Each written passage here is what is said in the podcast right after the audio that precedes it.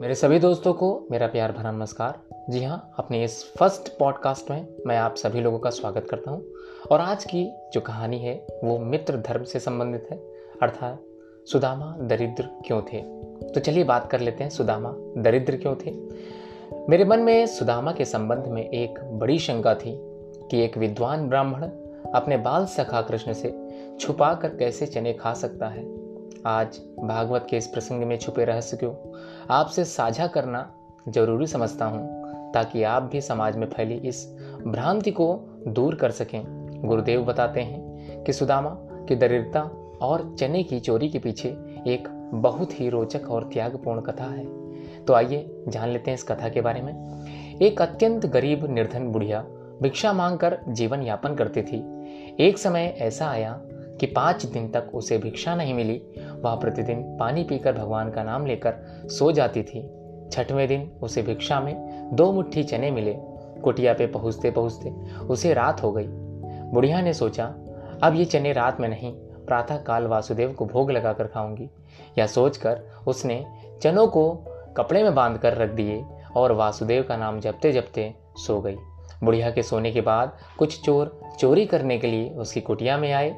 चोरी ने, चोरों ने चनों की पोटली देखकर समझा, इसमें सोने के सिक्के हैं, अतः उसे उठा लिए।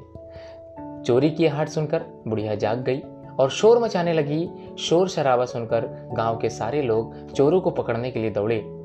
चने की पोटली लेकर भागे चोर पकड़े जाने के डर से संदीपन मुनि के आश्रम में छिप गए। इसी संदीपन मुनि के आश्रम में भगवान श्री कृष्ण और सुदामा शिक्षा ग्रहण कर रहे थे।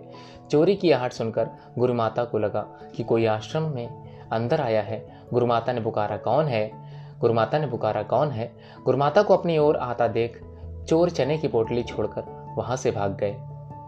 इधर भूख से व्याकुल बुढ़िया ने जब जाना कि उसकी चने की पोटली चोर उठा ले गए हैं तो उसने श्राप दे दिया कि मुझ दीनहीन असहाय के चने जो भी खाएगा वह दरिद्र हो जाएगा। जो भी खाएगा, वह दरिद्र हो जाएगा। उधर प्रातःकाल आश्रम में झाड़ू लगाते समय गुरुमाता को वही चने की पोटली मिली। गुरुमाता ने पोटली खोल के देखा तो उसमें चने थे। गुरुमाता ने पोटली खोल कर देखा तो उसमें चने थे। उसी समय सुदामा जी और श्री कृष्ण जंगल में लकड़ी लाने जा रहे थे।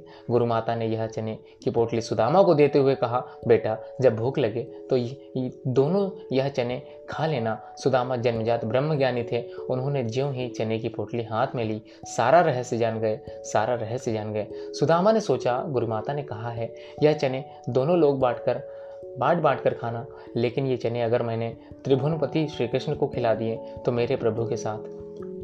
तीनों लोग दरिद्र हो जाएँगे, तीनों लोग दरिद्र हो जाएँगे। नहीं नहीं, मैं ऐसा नहीं होने दूँगा। मेरे जीवित रहते, मेरे प्रभु दरिद्र हो जाएँ, ऐसा कदापि नहीं करूँगा।